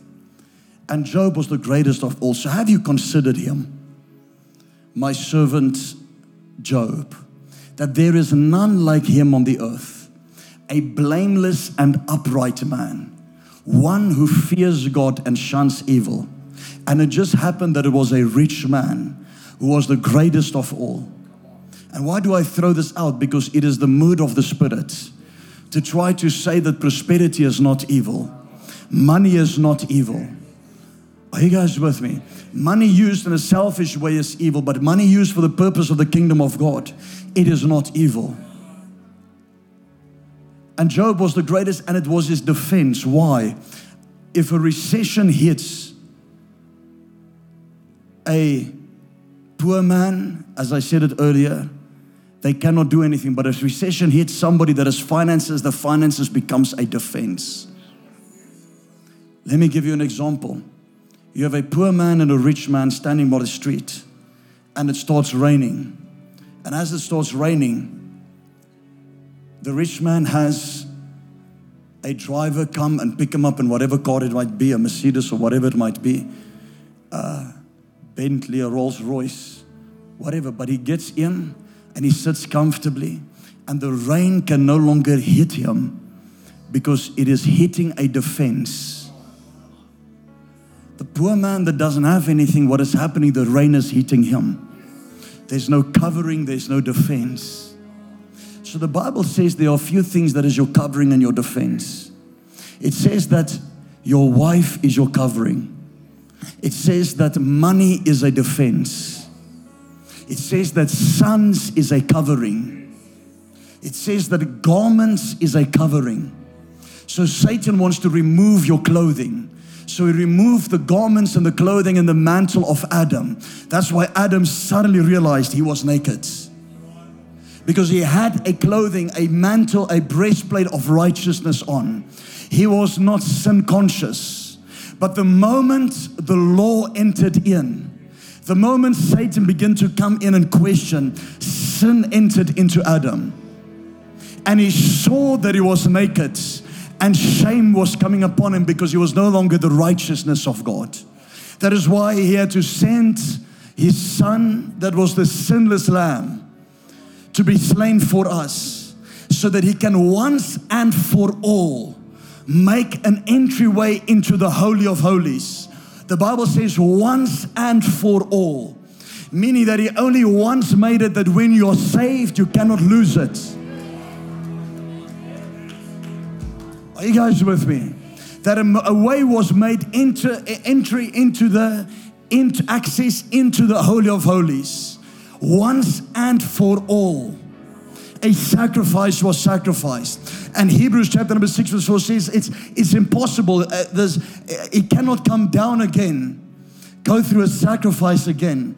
So it is impossible for you to lose your salvation because Christ cannot come down to earth again, become the lamb again, and die for your sins again, and become the perfect sacrifice again. So he made a way once and for all. So the moment you say yes to eternal life and you believe on your heart and you put faith in the blood with no requirement, but the moment you believe it, you will live forever. You will have eternal life, not temporal life, which means it is a done deal. It is sealed unto redemption, it is sealed unto eternity. Are you guys with me? You know, I got brought up, have you seen, I got brought up in such a confused gospel. Our guys didn't, charismatics didn't know what they were preaching. They were saying, oh, you know, when you're adopted, you're know, stronger than a son, you can never unadopt. And then the next week they preached and said you can lose your salvation. They were confused.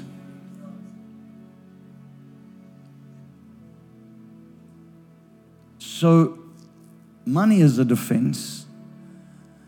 Your wife is a defense. Sons is a defense. Noah's sons covered him.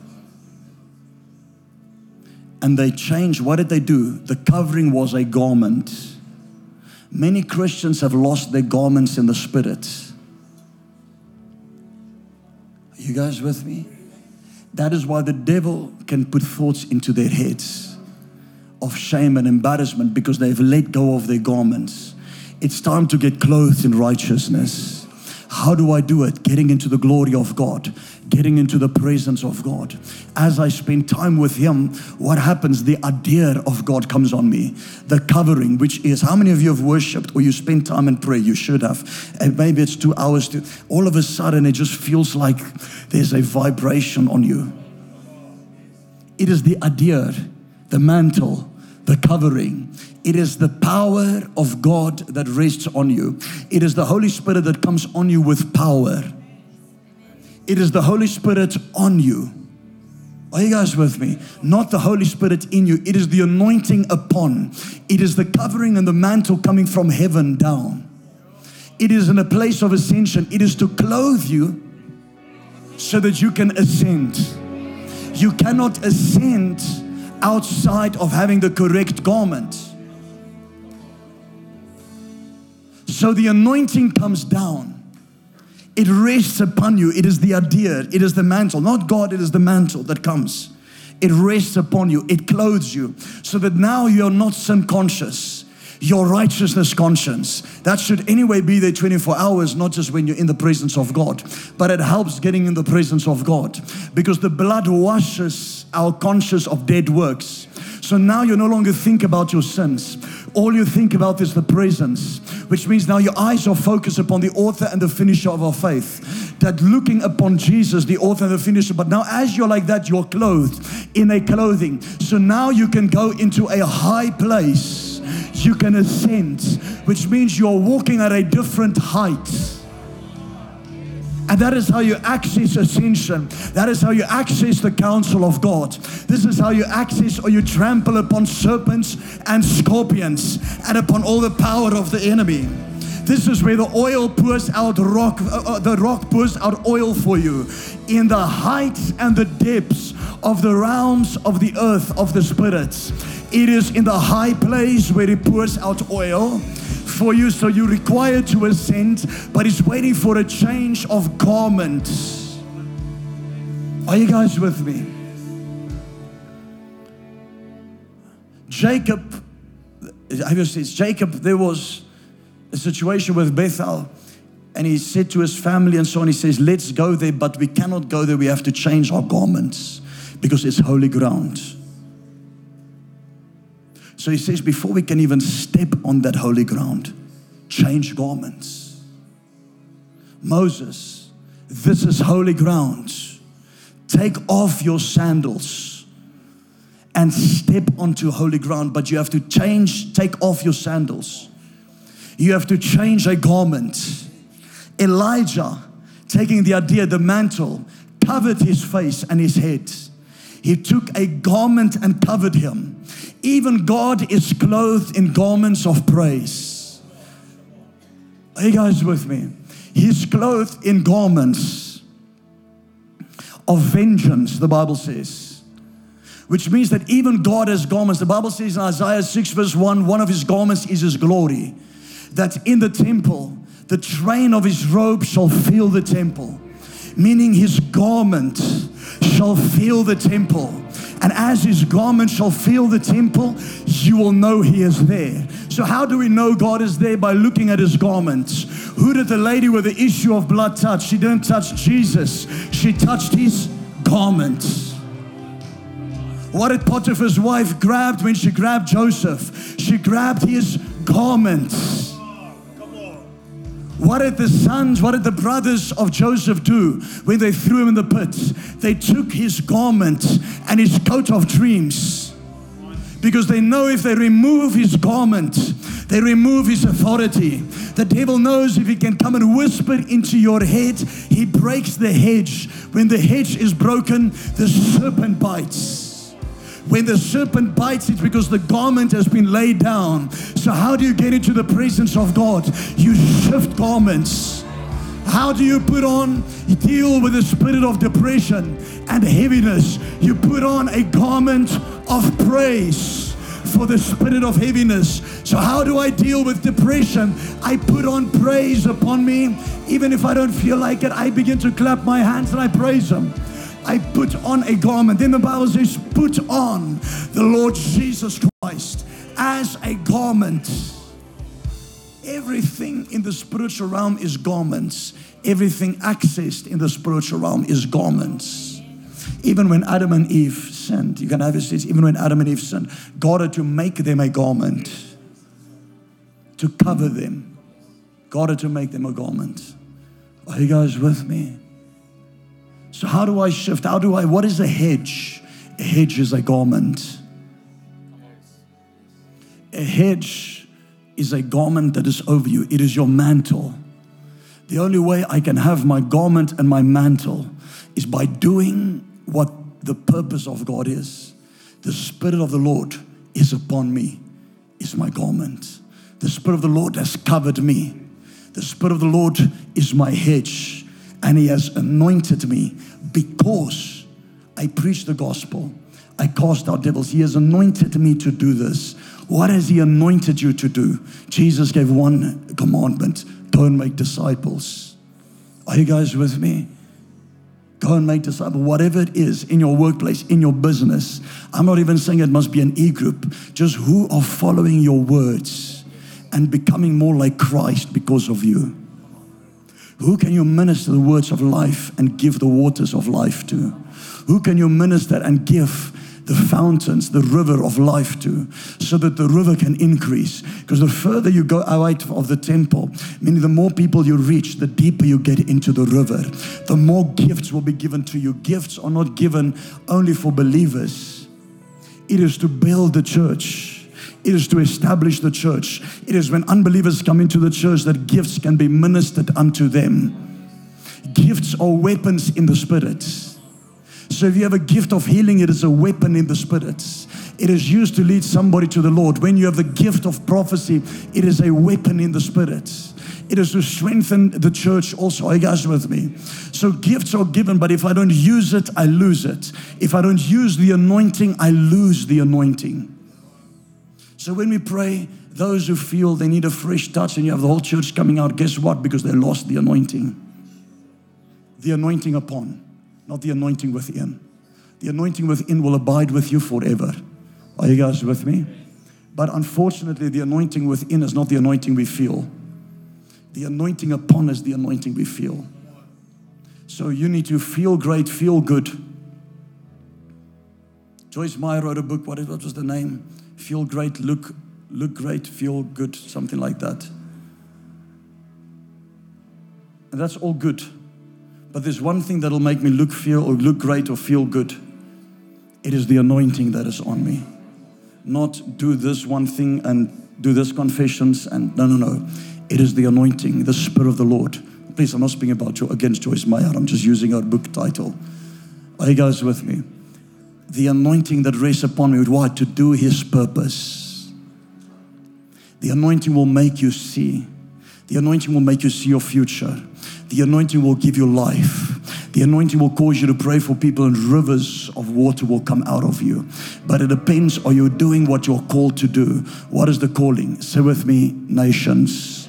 Say, discipling nations not discipling a neighborhood only, but discipling nations. Meaning, if Jesus says, Go and make disciples of all nations, that was not just given to some, it was given to everybody to go and fulfill it.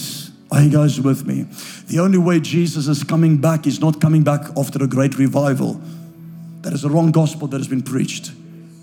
He's coming back when the church is a full, mature man, perfect, every part working together, without spot, without blemish, a perfect man grown up.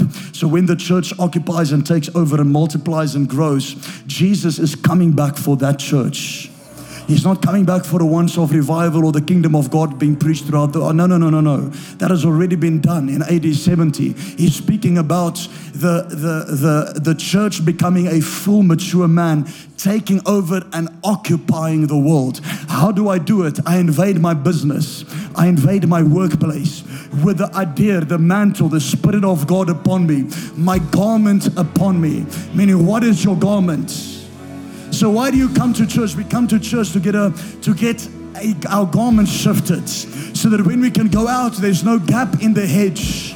There's no thought or suggestion coming into our heads where the enemy can come in. Because how did he take Job's life? Job said, The thing that I feared came upon me. So the enemy put thoughts of fear into his head and he grabbed that fear and it became part of his heart. And what he feared came upon him. What you think you will become. As a man thinks in his heart, so is he. You are a product today and a sum total of your thoughts of yesterday. Stand your feet, stand your feet wherever you are. Are you guys with me? So there's so much to preach on Eden. But we've done two weeks of it. Seweth rivers of living water. I'm not going to go much later. It's already almost eight o'clock. Just raise your hands to the Lord. I just want to see what He does. La roska avrekena mambreskete. Le rosanena. Begin to pray. Begin to, not out of your mind, out of your spirits, out of your belly. Brashka vreka noska vreka na marodoska de. Laro osekaya. Braske redele bena masko te labaya. Kelose kenamaya. Kelasko te namaya. Brashka de labaya. Pera conosce delle bene mambrosche dalla baia, le rasco delle bene macarodosce che te la batina maia, che na rosca re delle. Come on, pray, pray, pray. Casso taia. Let the atmosphere of heaven saturate this place. Let the river flow out of your belly. Let a river flow out of your heart. Let rivers of living water flow out of your temple. Let rivers of life be completely drunk in the river, be immersed in the river, be saturated with the river. Don't stand ankle deep, don't stand knee deep, don't stand waist deep. Be completely immersed. A river that is vast, a river that is huge, that is too big to cross. La brosca redelede. Leskate kelabaya, leskate kelabaya, lebrasco de lebena mambrosque de lebaya, lebrasco de lebena mambrosque de lebena maya, ah brascare de lebena maya, brescataya. So what did I do tonight? I rebuked the lack of hunger so that you can have hunger. We're dealing with familiarity so that rivers can flow out of your belly. So let it flow. La ruska abrikenoskadaya.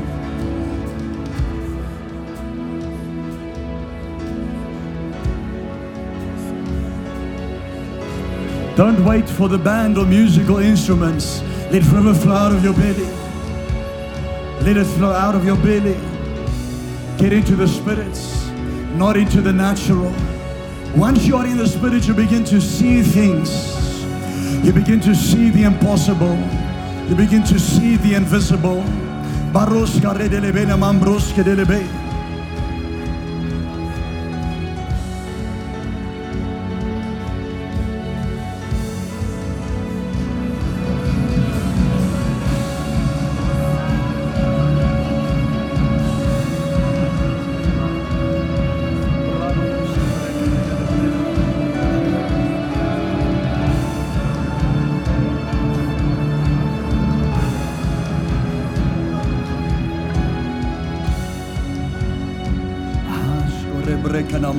Mambroske de le breda na ma.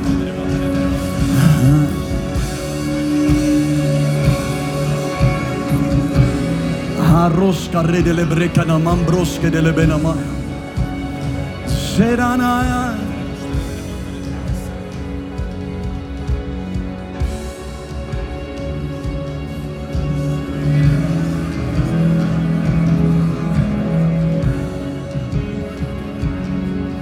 Don't hear any hunger in this place.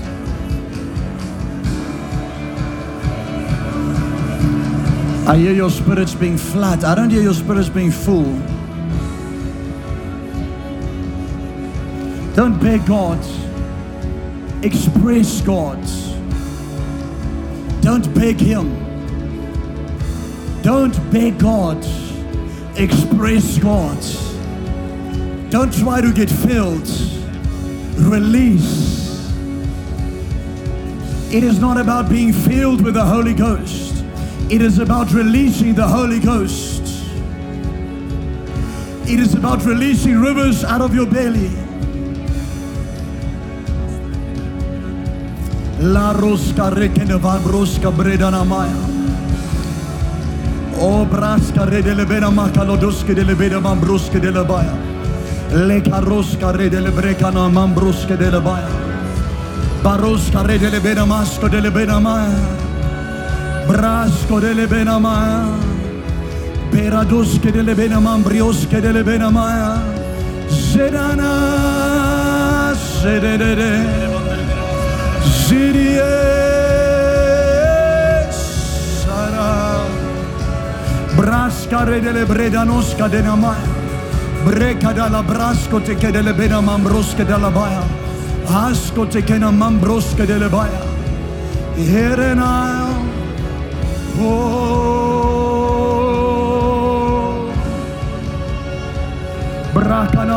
delle bena mambrosche delle bena maya Resca rilevando cadena mambroske daya. Recasco tekenama. Come on, let the river flow. La rusca rilevena maya. Zirie.